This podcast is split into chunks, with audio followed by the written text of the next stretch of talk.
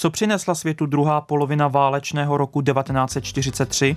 Na východní frontě zahájila sovětská armáda mohutnou protiofenzivu, která zahrnovala několik vítězství i za přispění československých vojáků a obyvatelstvo protektorátu čelilo stále se stupňujícímu tlaku ze strany německých okupantů. V archivu Českého rozhlasu jsou dodnes z tohoto období zajímavé nahrávky o československé brigádě Jana Žižky v Jugoslávii, z lehkoatletického mistrovství mládeže Čech a Moravy nebo z inscenace Mariša v Národním divadle.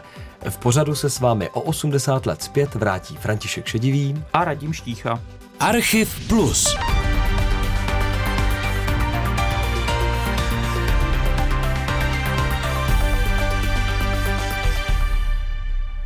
Druhá polovina válečného roku 1943 znamenala obrat na několika bojištích a vznik nových front.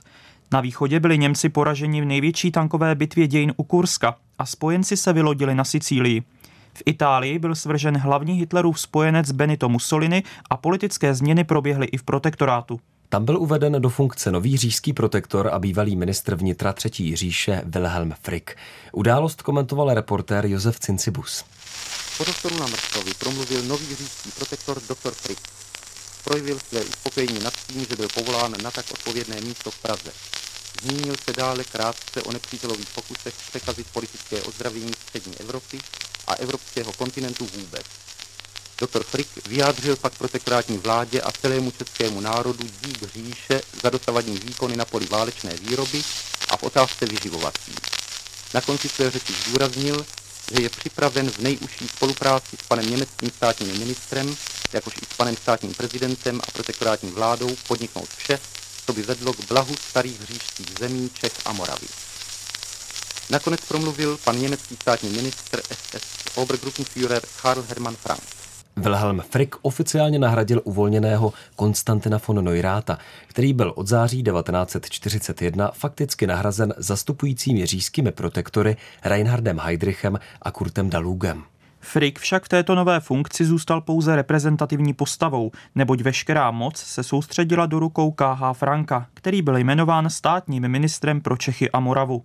Pár dnů před tímto slavnostním aktem probíhala na staroměstském náměstí přísaha vojáků z úderných oddílů SA, které patřily mezi opory okupační moci.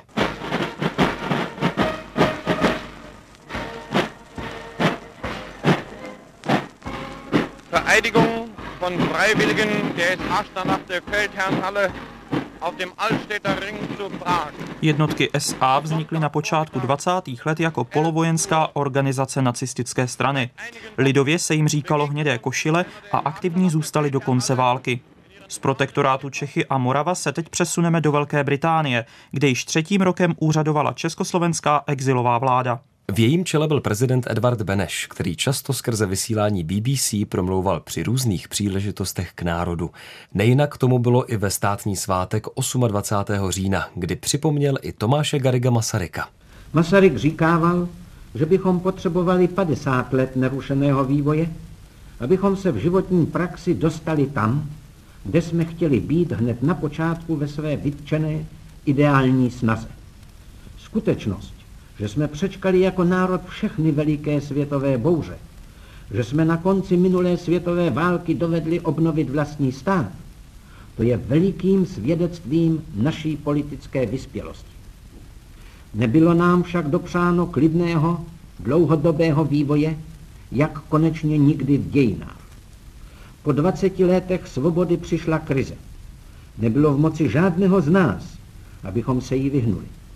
Politika krátkozrakého chytračení a čachrování s Hitlerem, jak to činili někteří jiní, nebyla by nás zachránila. Národ zůstal jako celek věren ideálu Masarykovy národní revoluce a tradicím naší minulosti. Zradilo jen zcela málo našich lidí. Jako národ jsme neposkvrnili svůj čistý stít žádnou zradou principů, na kterých jsme budovali svůj stát. V tom je naše mravní síla dnes a pro budoucnost, kterou jsme tolik potřebovali v hodině zkoušky. Věrnost k Masarykovi a touha po obnově československého státu dodávala sílu i řadě vojáků, kteří bojovali v zahraničí a zapsali se do historie některými úspěšnými operacemi na bojištích. Na začátku listopadu 1943 se uskutečnila bitva o Kijev, která byla součástí mohutné ofenzivy sovětských vojsk zvané Bitva o Dněpr. Následovala po velkém letním vítězství nad Němci u Kurska a táhla se na frontě dlouhé 1700 kilometrů. Na osvobození hlavního města Ukrajiny měla velký podíl první československá samostatná brigáda v Sovětském svazu, jak potvrzuje následující nahrávka. Dne 5. listopadu bylo zaujato východisko k vlastnímu útoku na město. V 9.20 vyráží naše brigáda. Má na obou stranách sovětské jednotky. Nejprve překonává protitankový příkop. Odpor byl zpočátku slabý, po nenáhlu se sesiluje a teprve k večeru naráží brigáda na houževnatou obranu. Je to již na předměstí Kijeva, u kinofabriky a u závodu Bolševík. Od července, ode dne, kdy rudá armáda zahájila své vítězné tažení na západ, slyšeli českoslovenští vojáci ve slavných Stalinových rozkazech kouzelné slovo. Osvobodili! 5. listopadu roku 43. Čechoslováci poprvé v této válce poznali hřejivou slast. Toto slova v první osobě. Osvobodili jsme Kyjev! Všichni se o ten úspěch zasloužili. Češi, Slováci, podkarpačtí Rusíni bojovali jako lvy, rozdávali rány a volali za lidice, za vančuru, za každý den poroby. Zde tankisté, tam automačíci, pěšáci, dělostřelci, všichni a všude. Velký úspěch zaznamenali českoslovenští vojáci i ve službách RAF. Tím největším bylo potopení německé lodi Alsterufer, přezdívané Lamač blokád v Biskajském zálivu. Loď převážela cený náklad Wolframu z Japonska a byla potopena piloty 311. československé bombardovací perutě, a to v prosinci 1943. Německo, které nutně potřebuje gumu, tungsten a jiné cené suroviny, jež je možno dostat jen na Dálném východě, doufá, že zima je vhodné údobí k tomu, aby tyto suroviny mohly proniknout blokádou do obsazené Evropy. Poslední vyzbrojená loď, jež se snažila prorazit blokádou v Biskajském zálivu, musela vést kargo zvláště důležité, neboť ji střežilo 11 německých torpedoborců, jež jí byly vyslány naproti. Když byla ráno 27. prosince 1943 poprvé spatřena, byla zahájena spojená námořní a letecká akce, v jejímž průběhu byla potopena nejen tato ozbrojená loď, nýbrž i tři němečtí torpedoborci. Jsme hrdí na to, že to byla československá posádka Liberátoru, která podnikla úspěšný útok na ozbrojenou loď a potopila ji. V archivu Českého rozhlasu dnes najdeme i reportáž ze slavnosti v československé dělnické kolonii v Anglii, konkrétně anglické zbrojovce. Ukázka obsahuje i informaci o předání daru Sovětskému svazu. Českoslovenští dělníci odevzdali zástupcům sovětského velvyslanectví pozlacený model kulometu Bren na kovové desce, na níž byla vyryta Československá republika, Sovětský svaz a Anglie a věnování. Maršálu Josefu Stalinovi a jeho rudé armádě od československé kolonie kdesi v Anglii roku 1943. Slavnost zahájila malá věruška, která také předala zástupcům sovětského velvyslanectví obrázek československých dětí pro děti osvobozeného záporoží. Vážení hoste, vítám vás jménem če- československých dětí kolonie kdesi v Anglii. Jak rádi bychom vítali ruské děti mezi nás, abychom si s nimi pohráli a jak rádi bychom jim pomohli v jejich těžkém utrpení, se žene přes ruskou zem. Až budete psát domů, pozdravujte všechny ruské děti od československých dětí z naší kolonie. V rozhlasovém archivu se dochovala také reportáž o činnosti první československé brigády Jana Žižky Strocnova, která vedla partizánský boj na území bývalé Jugoslávie. Brigáda vznikla 26. října 1943 a účastnila se jak bratrovražených bojů s chorvatskými ustašovci či srbskými četníky, tak střetů s dokonale vyzbrojenou a organizovanou německou armádou. Více už československý válečný zpravodaj, který přináší první podrobnou zprávu o činnosti této brigády. Přináší vám první podrobnou zprávu o činnosti československé jednotky v Jugoslávii, která bojuje s lidovou armádou maršála Tita. Tato jednotka je složena z Čechoslováků, žijících v Jugoslávii a těch, kterým se podařilo k ním přejíti z domova.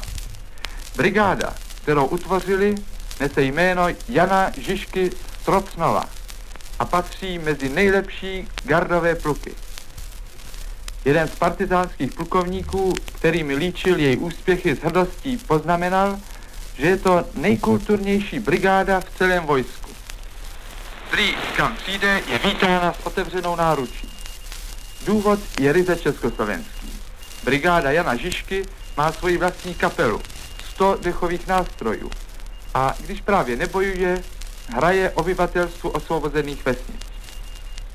Československá brigáda operuje ve Slovenii a v celém partizánském vojsku jsou známa její slavná vítězství. Jedno z nejpozoruhodnějších dobili Čechoslováci u obce Crkvený Bog.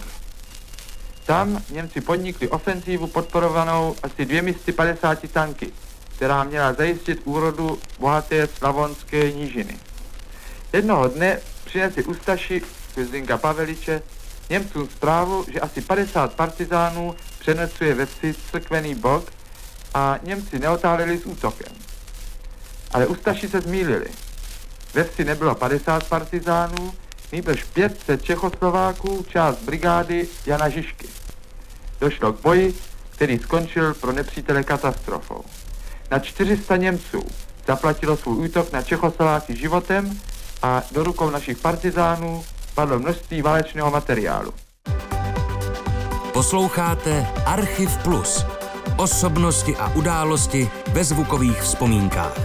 Najdete ho také na webu plus.rozhlas.cz, aplikaci Můj rozhlas a v dalších podcastových aplikacích. Pojďme teď zpátky do protektorátu. V září 1943 se uskutečnilo na Strahově lehkoatletické mistrovství mládeže Čech a Moravy. Navštívil ho tehdejší ministr Emanuel Moravec a další představitelé, kteří dodali i propagandistický rozměr.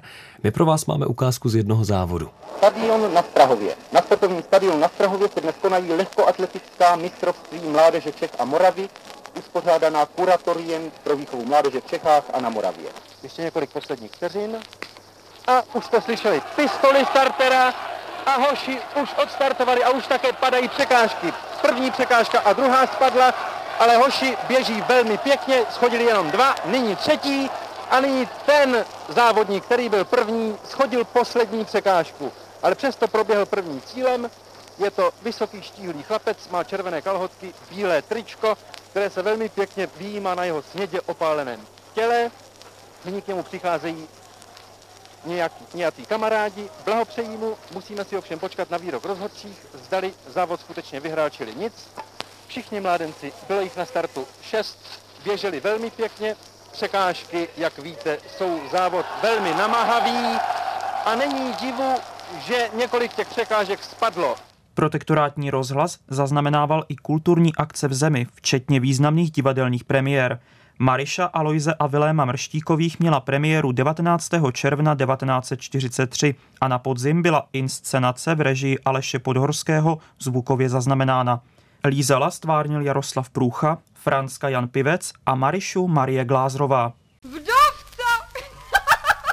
Vdovca! Ten třeba dětka, no to já! No co, vdovec, nevdovec, ale je to dobrý a statečný muž. No ať to nemyslíte doopravdy. Co bych nemyslel, mně se líbí. Nepije, nekarbaní, chlapík jak dub, každá žena může se s něm dobře mět. Enem, že je žádná nechce. Nebožku bíl a děvečky si o něm povídají o všelijaký věci, že se nestydí. Děcka má tři a ještě poméšlí na svobodnou děvčicu. Co, děcka, děcka, však jsou to hodný děcka. Kemu se líbí. Ale do hrobu se připravit nedám. Šla bych tam, myslím, jak nebožka, však mu na svědomí má enem. On... Tě, tě, tě, ty víš, to jsou samý ženský plky, to se jenom tak mluví. Ať mluví, ale Bávru já si nevezmu. A Franska, tyho žebráka bys chcela. Však jsem neřekla, že chci. Ale chodí za tebou. Myslíš, že to nevím? Myslíš, že jsou slepé a hluché? Že pušte mu bude konec. Ať jde žebrota, odkud přišla, ať si hledá žebrotu a neleze na půlán. Vávru si vemeš. V archivu dodnes najdeme ze stejného roku ještě jednu inscenaci Národního divadla Gigův prsten podle předlohy Friedricha Hebla. V úryvku z dramatu jsou slyšet Zdeněk Štěpánek a Karel Heger. Natáčelo se 3. listopadu. Prokletý prsten. Bylo myslíš líp, kdyby byl zůstal v hrobce. Asi ano. Ten nebyl ukut pro hru nebo šprým a možná na něm osud světa lpí. Je mi, jak kdybych do propasti časů směl nahlédnout a vidím lítý boj mladistvých bohů se starými božstvy.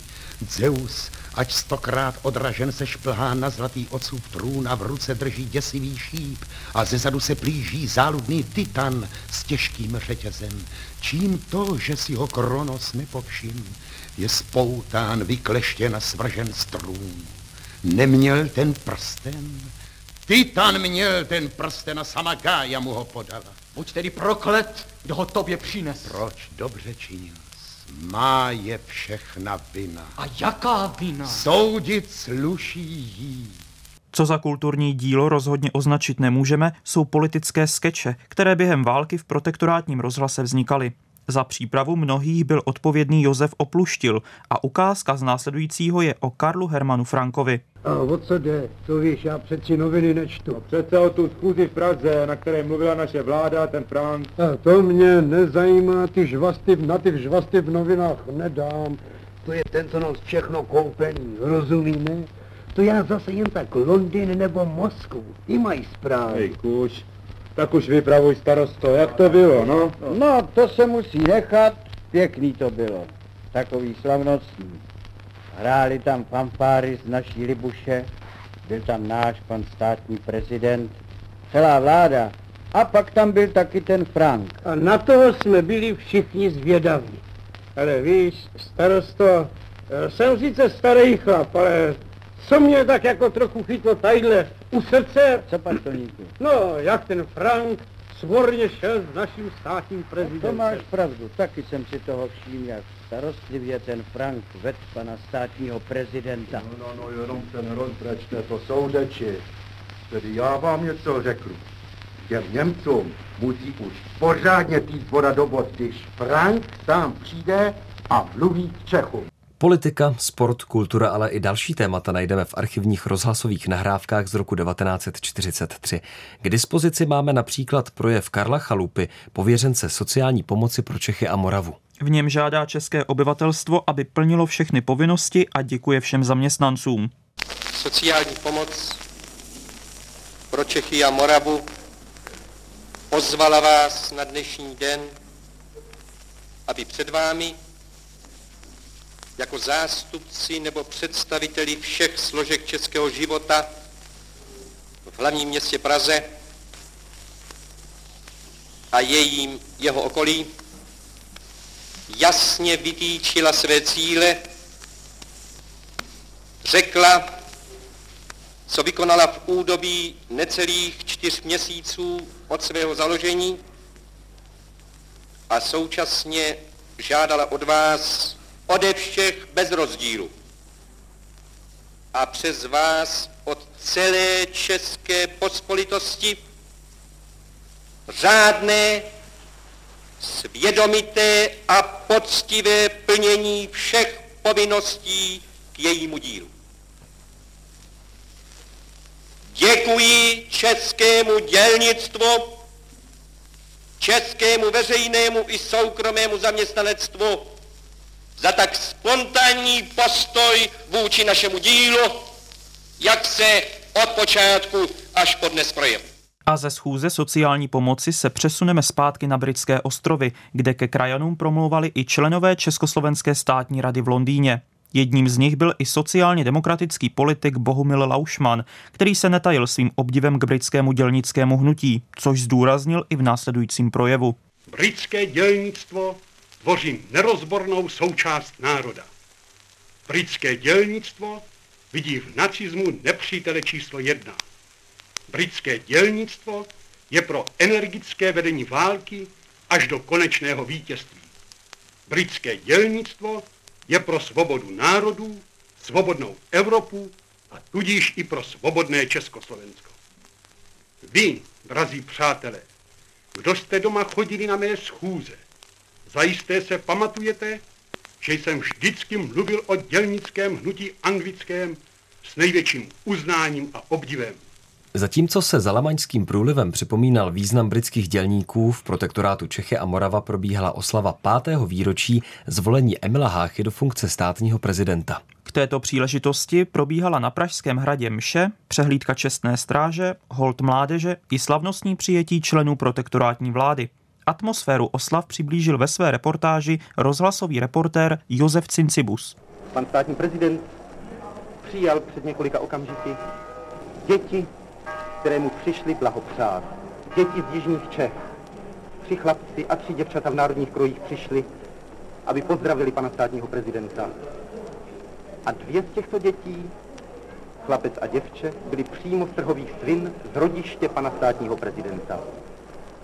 Srdečná slova a pozdravy a slzy v očích pana státního prezidenta. A nyní přijme pan státní prezident vládu protektorátu Čechy a Morava předsedou ministrem doktorem Krejčím. Přijímací síni na hradě Pražském, tak řečeném zeleném salonku, přijal pan státní prezident vládu protektorátu. Srdečné stisky rukou a pan předseda vlády oslovil pana státního prezidenta. Vzpomněl, že před pěti lety přijal doktor Emil Hácha z rukou národa prezidentský úřad. Tehdy byl národ v jedné z největších krizí svých dějin. Bylo nutno dát nový základ celému národnímu bytí a naučit národ, aby pochopil nové úkoly. Doktor Emil Hácha se dal celé národu do služby, sdílel s národem poctivě jeho starosti a strasti. A když krize byla na vrcholu, v březnu roku 1939.